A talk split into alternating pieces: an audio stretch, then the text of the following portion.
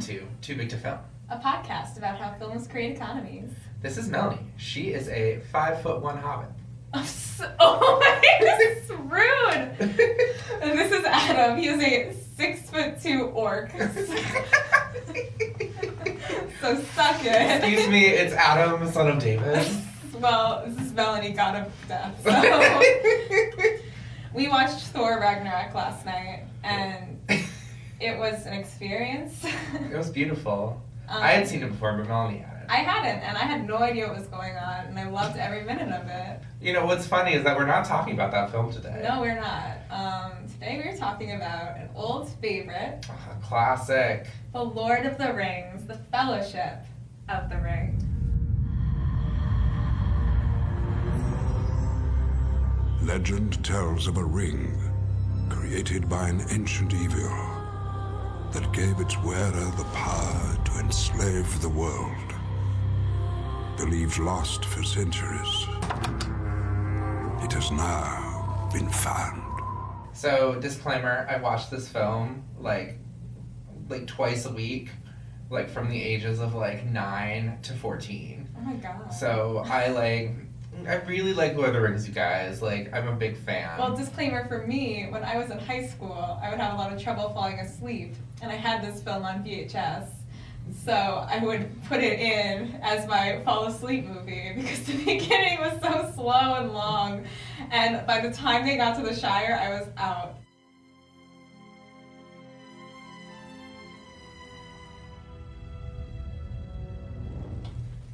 So, Lord of the Rings, The Fellowship of the Ring, is the first part of the Lord of the Rings trilogy, um, which is which are based on the books by J.R. Tolkien. Um, it was directed by Peter Jackson, and this one came out in 2001, and it features a lovely score by Howard Shore. Mm, I love I love those moments when they're like running and it's like dun dun dun dun dun.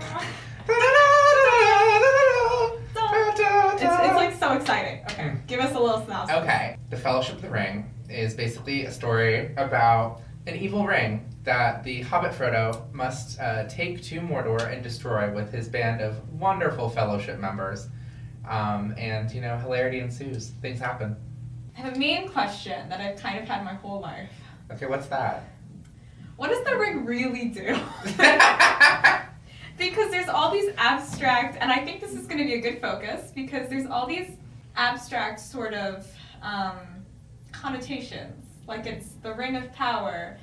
But what does it, and this is more of a rhetorical question. I don't necessarily want a hard answer right now. I just want to know how is the ring shaping our system of wealth? well, okay, so I think what you're getting at is something that I thought about, or I think about, or have thought about for years and years and years. Okay. which is what is the system of value within this economy Yes. and why and so i think the the thing that like i've kind of like said to myself as i've watched this film before and all three of them um, is i guess the ring the thing about the ring is that people everybody's like oh like if i have it i can wield it and i'll have the power but the whole idea is like, well, only Sauron can wield it. So like nobody else can use that power. And my understanding is that it just makes Sauron a superhuman being. So like it makes him like take human form and more powerful. And technically Sauron little little bit of Lord of the Rings lore here. oh. Sauron is of a similar race to like Gandalf and Saruman. Um, do not listen to this podcast and be like, well, they didn't read the footnote on page 154 that explained this. We're only talking about the film. And like because we just didn't read the footnote, so you're right. Yeah, yeah, This is not the podcast you're looking for. yeah. So, so that's the thing is like, I I think that the ring to get back to like the ring as like a source of like economic power. Mm-hmm. I think the ring is more of like a it's like a um, what's the word I'm looking for? Like a relic. Mm-hmm. Like so it it worked you know how like in medieval times they had relics and they ascribed a certain power to them. But like within this like mystical fantasy context, the relic is only able to be wielded by Sauron, Right. and it just is like almost like a poisonous thing to the rest of society. And then there's also sort of this idea that like the ring has a mind of its own because like it was forged by Sauron, so like it favors Sauron in a way, and so it's always trying to get back to its master, which is Sauron. I think that the ring isn't necessarily something that has exchange value, which is difficult to understand in this context of like these very well created economies within like the system of Middle Earth. I want to come back to that because I'm confused about We'll put a pin in more of the creation of rings. But Sure. I'm interested in what you're saying about these being different lands um, where these communities have decided to coexist. Yeah. Because I think that that's most exemplified in the Shire. Yeah. And, you know, you get a lot of the Shire in this film. They take forever to get out of the Shire in this film. Um, by the time they do, all they can talk about is going back.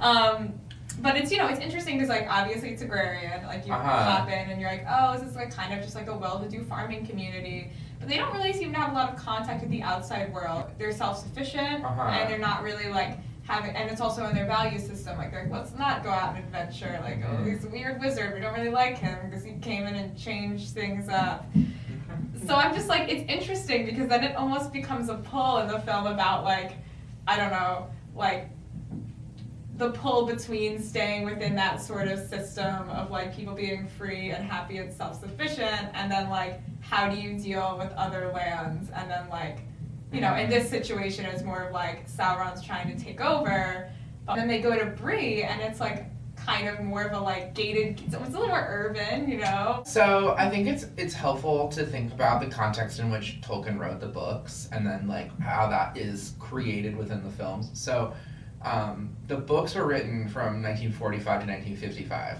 and I think a lot of what people talk about when they talk about the books is how that sort of the Hobbit's experience mirrors like the experience of um, of British people during World War II. In that Didn't The Hobbit come out like 27? I don't think so. Oh, The Hobbit did. Yeah. But I don't. But The Lord of the Rings. Oh, okay. Sorry. No, it's because you were. I was just. Did I say The Hobbit? Yes. Oh, I'm sorry. No, it's okay. The Lord of the Rings. Yes, Lord of the Um, Rings was then like, wait, yeah, because I was looking this up because I was like, what does this mean? Yeah, so- what are we really commenting on? Exactly. And so, um, Right. So the experience of World War II. the experience of World War II and this idea of like, oh, like Britain is just like a like um, a country of like of farmers and shopkeepers, and, Right. and that was like one of the, the big things about World War II was like um, Britain was really reluctant to get involved when all these other countries were being invaded because they're like, oh, we'll just keep to ourselves, and that's a similar attitude that the hobbits have to the rest of Middle Earth. Just eat like a lot of food and tea. I mean, when it's there, like, like that's the thing too. Is like, I, it's, it's it's like a beautiful bucolic sort of uh, environment, and so I think that that's really striking when Frodo is like, oh damn, like this whole thing is threatening the world. I have to go save it. Mhm. Um, and so the thing that's interesting is, um, and not necessarily believable, is that each of these individual little fiefdoms, so like the Shire or like the areas where the elves live, so like Rivendell and Lothlorien, and then like the Mines of Moria, and like, like there's the, all these different places, but it seems like it's like people know that like halflings or like Shire folk, hobbits exist, but like it's not like there's like dwarves going into Hobbiton all the time, you know. So it's very interesting how like insular they are. What's cool about this film is that it's trying to just make a bunch of locations make immediate sense to you.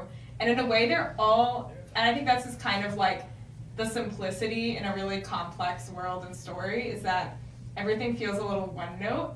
Like the Shire is supposed to be like everything good and like in a specific way. It's like bountiful, and if you see they have like so much food everywhere all the time, and like it's an economy based on birthday parties, and like all they do is like you know farm and hang out and eat like six meals a day, um, and then you go to like Rivendell. Is that where the elves live? Yep. Yeah. Well, it's one of the places the elves I know live, they yeah. have like so many houses, and I'm like, can you guys just like stay in one place?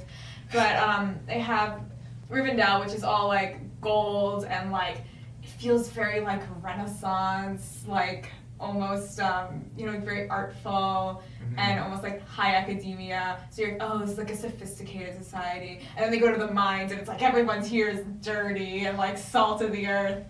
And it's what I think is so cool is it just like creates these really like different areas. But what I'm always wondering is like, how are they connected? Well, physically, because it seems like we're doing a lot of walking everywhere, Mhm. and also like how are they, um, you know, like how do they normally interact with each other? Like obviously Uh-huh. they made like an alliance to fight in the war against Sauron, like back in the day. Yeah. But like, what is that feeling now? Like everything feels very separate, and like no one feels caught up with each other. No one's publishing news. Like Gimli didn't even know that like his whole family had been murdered for, for like years. That was not like fresh bodies. Yeah. Um, they've been there. They've been gone a while. you notice that like Peter Jackson tries to wink at those relationships within the dialogue of the film. So you get the sense that, especially once they get to Rivendell and they're all meeting in the council to talk about going to Mordor to destroy the ring. Right. I was like, is this like an emergency council? Is this like a normal committee meeting? Yeah, well, I got the sense it was context? emergency. Yes, exactly. Um, I'm like, But I think the thing is, is that they keep to themselves, but each of them has sort of their own little histories within the context of the film. So something you notice if you have watched the film a lot is that like elves and dwarves have a particularly um, like tenuous relationship, and so that's like it, it's almost a commentary on like like the integration of people of like different types of people into like a setting and like coming together yeah. uh, like in World. War II and having to like fight a great evil, quote unquote. Absolutely. It's such like a, you know, especially this film is so focused on like how do you create this kind of like disparate alliance Mhm. and like there's struggles and challenges and like you see that they all come from different backgrounds like you know especially in the, between the dwarves and the elves like you know, one is kind of like a higher class Mhm. that you know that thinks they're kind of better than again the Yeah. dwarves and I think it's cool that that's super reflected in like how they live and you can Exactly. get a sense of it in the production design and sort of the world building Part of the the creation of all these different races and then also having humans involved is humans are the audience self-insert. Yeah, I think that really, Aragorn is the audience self-insert. You never see where they live, really. Like, you know what I mean? Like Humans Yeah. or I mean, do, I can. Do we in this movie? I don't remember. Um, I mean, yes and no. I think that we have a context, like at the beginning of the film, Gandalf, you don't know this really. He goes to Minas Tirith, which is like the setting of the last final battle. yeah, I was like, whose library? Yeah, he goes to the library. Gandalf's like, He goes to the New York Public Library. He's like, I gotta check out all these books. Yeah, so he's reading like all his history. He's like writing a bibliography, and he's like, I'm gonna bring this back to Frodo. APA style. That's at Minas Tirith, and so that that's a a human place. But I think that's part of the um, like the guiding of the audience to identify with Aragorn because you're supposed to self-insert as Aragorn, and then the thing about Aragorn is like he goes through a journey throughout the three films of realizing that he needs to like take control because he is like the heir to the throne of Gondor and the throne of men, and um, and basically he has to like take responsibility for the world, and men need to take responsibility for the world and gather these people together to fight the great evil. So so this gets to a, a central question that I've always had is like what economic sense do these orcs make? Because The creation of workers. You mean? well, yeah, the creation of the orcs because the, the orcs don't seem to have a um, like a, a society. You know, they, Mhm. they they don't have. They sort of blindly follow Sauron, and they're born like full bodied. Watching it again, it looks like they're digging up bodies and like reanimating them in this like Uh-huh. primordial soup situation. Yeah, which I think is interesting because it, you know, then it's implied like this isn't a community that's going to thrive. Like Yeah. once Sauron's done with them, they can just be, you know, left to die, uh huh. and they can just be continually respawn. So in a way, they're just kind of these pawns. So they don't need to have a community. I guess Mm. the most important question is do they need to eat? Do they need, you know, if Well, they're they following do. blindly, yeah, so they must need to eat. So he needs to amass those resources. But they're not asking for payment to fight. Yeah. They're not asking because they're kind of like, in a sense, they're kind of like similar to Force to like the zombies on The Walking Dead or something, where they're just like a matter of decay. And this Yeah. is a theme too that I thought was really interesting. Um, when you watch the movie, there's a lot of um, visual allusions to like life versus death, and like Gandalf talks about death a lot. And you know, you're in the Shire and everything's super bountiful. Like you know, Bilbo's house, there's like apples Uh-huh. everywhere, and like just so much food and life, and like kids everywhere. Every shot you see, everything's green. Blah, blah, blah. Everything's great. It never rains. Um, but then when they're on the road the first time and they're first leaving the Shire and the ring wraiths are like coming after Uh-huh. them. That's what they're called, right? They're not Yeah. the mentors.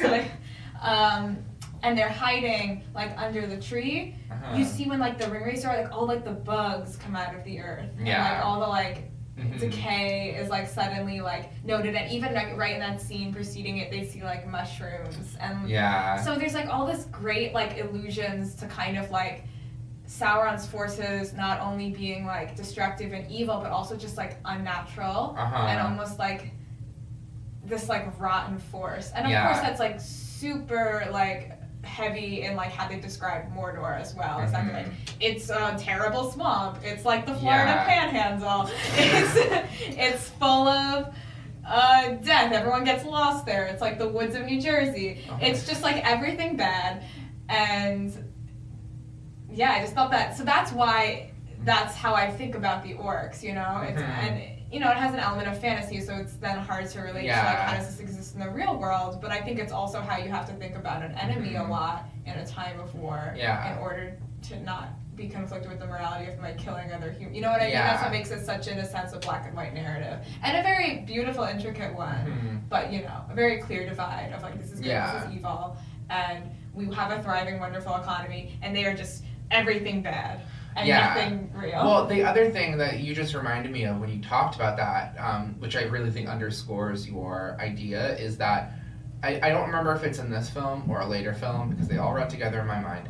But there's a part where they talk about the orcs, and um, and I think it's Gandalf who's like, well, they were elves once, and they were like mutilated basically. And so this resurrection thing that I think that you have this idea of resurrection is that like these were elves who were tortured and like enslaved to fight for Sauron, and then it seems like they were probably resurrected, and so they've had these multiple like cruel, horrible life experiences Mhm. that have shaped them into this like evil fighting force. oh, interesting. And so I think it's interesting too because it's sort of when you take it to back to like the World War II like meta narrative, it's like, oh, so this is like the Treaty of Versailles. Like you know what I mean? Like like yeah, like- it's like these people are like this because they've been so they've had such like trauma and like have Uh-huh. lived in such so in a sense it almost is like a failed economy that they come from. Yeah. They come from sort of a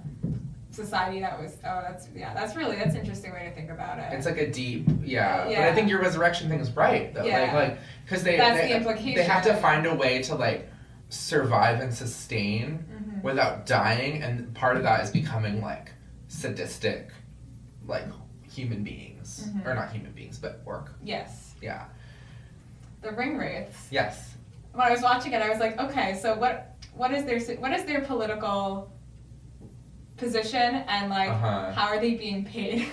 So you know, I that was my first question when they came on screen again, and I was like, I guess they're kind of like an agency. Like, are they ICE? Like they're just coming in like, you know, give me the ring. Like, oh my god listen, like. well if you notice they're the they're the kings that were Right. given the original rings But then they go into being the kings, and I'm like, okay, so they're being paid with rings, but rings are not a currency.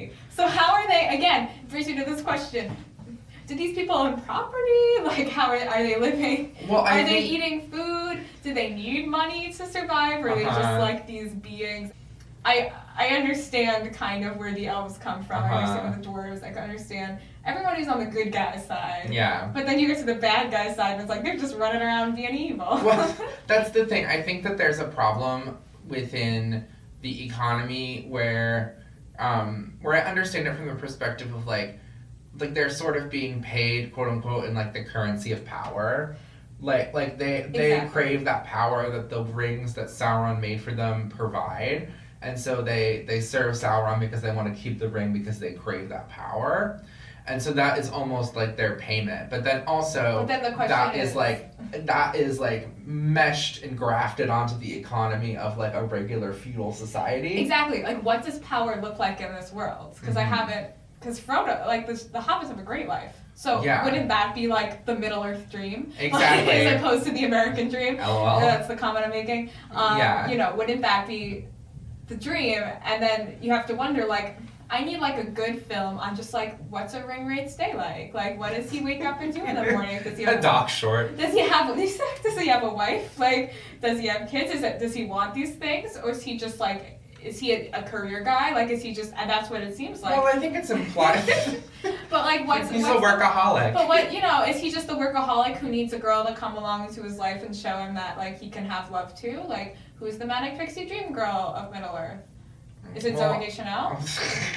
so I think that Is it um, Galadriel? I think it's kind of like Arwen a little bit, especially in the later films. Yeah. But to get back to your point, I think that like the the idea of the rings of them getting the rings from Sauron, like it made them like dismiss the rest of their lives. You know, like like it made them give up like their wives and their children and their families and their kingdoms. Right. So and that's why serve it's like him. evil. Yeah, but I think that like, and this is gonna get into like my really heavy critique of this is like, what is the origin of evil?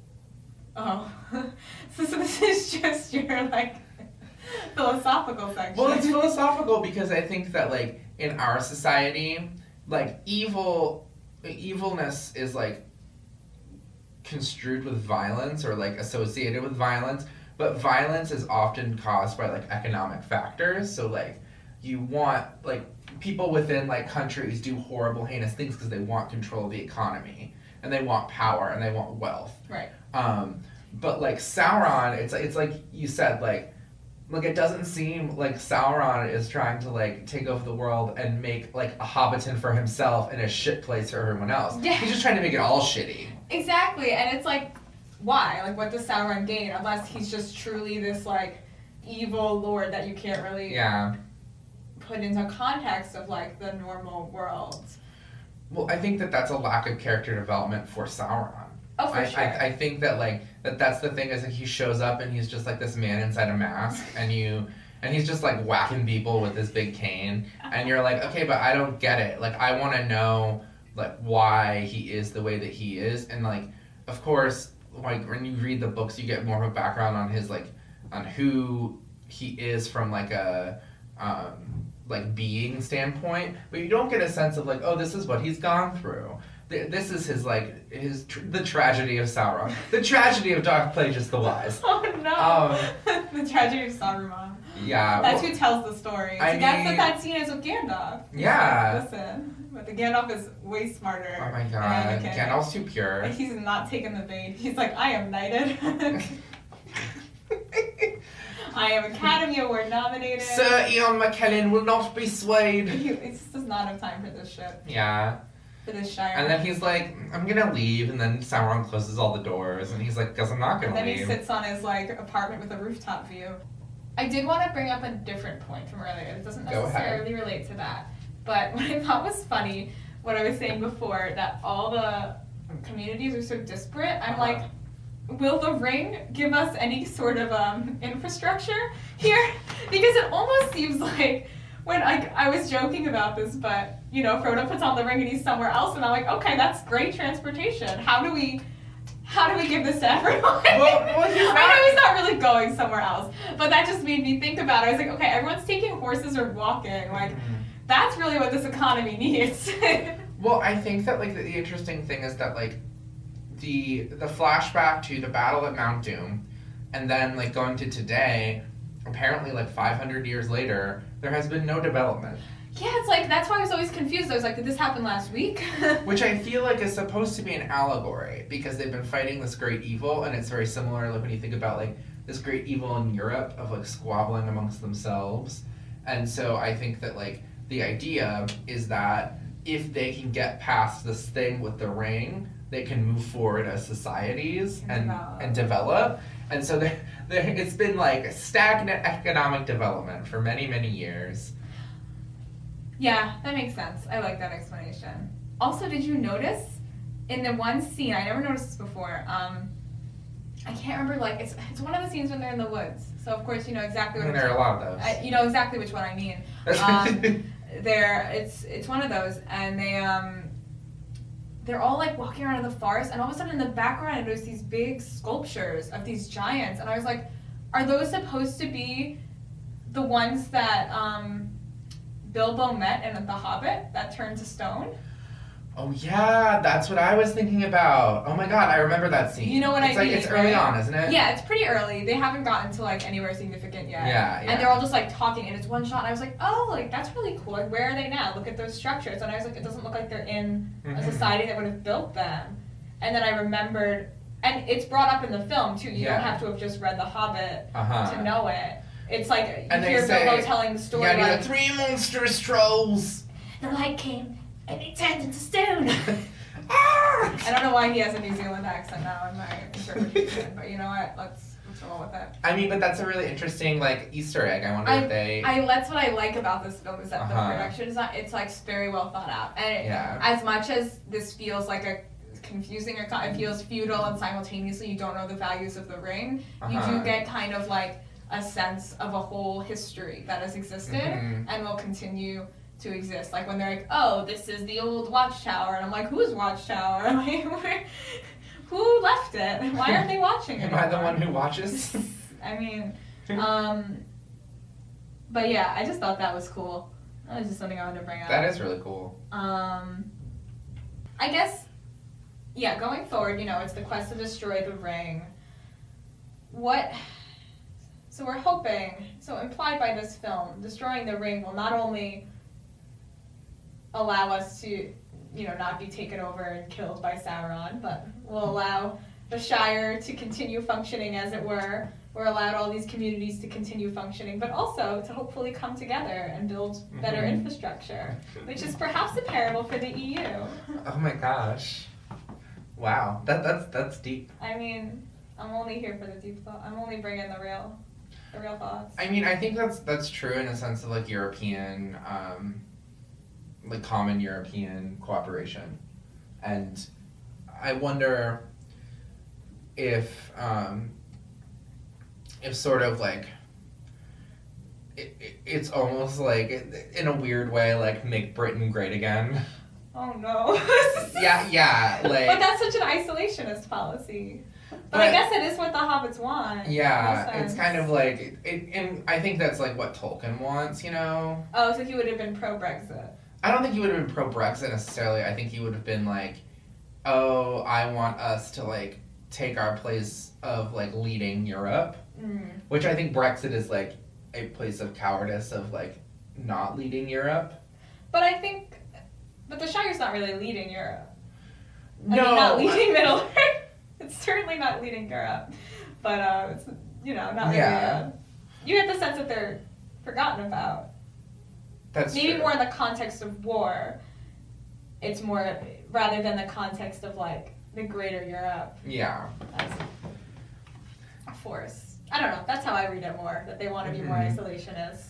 Um, but maybe post, maybe post that great evil, they can move past that.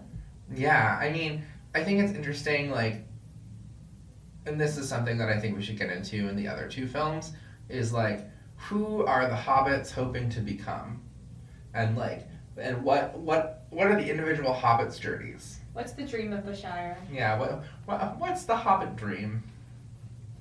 Thanks for listening, everyone. I hope if you're Yeah. a true Lord of the Rings fan, you weren't too offended. And I hope if you're a casual fan like me, you had fun. Yeah. Um, like this podcast on your social media. Subscribe. subscribe, leave us some comments. Apparently that's Yeah. helpful. That's what I've heard. Um, yeah, and I think I think you should go get yourself some elevenses too. oh, okay. Some second breakfast. Oh man.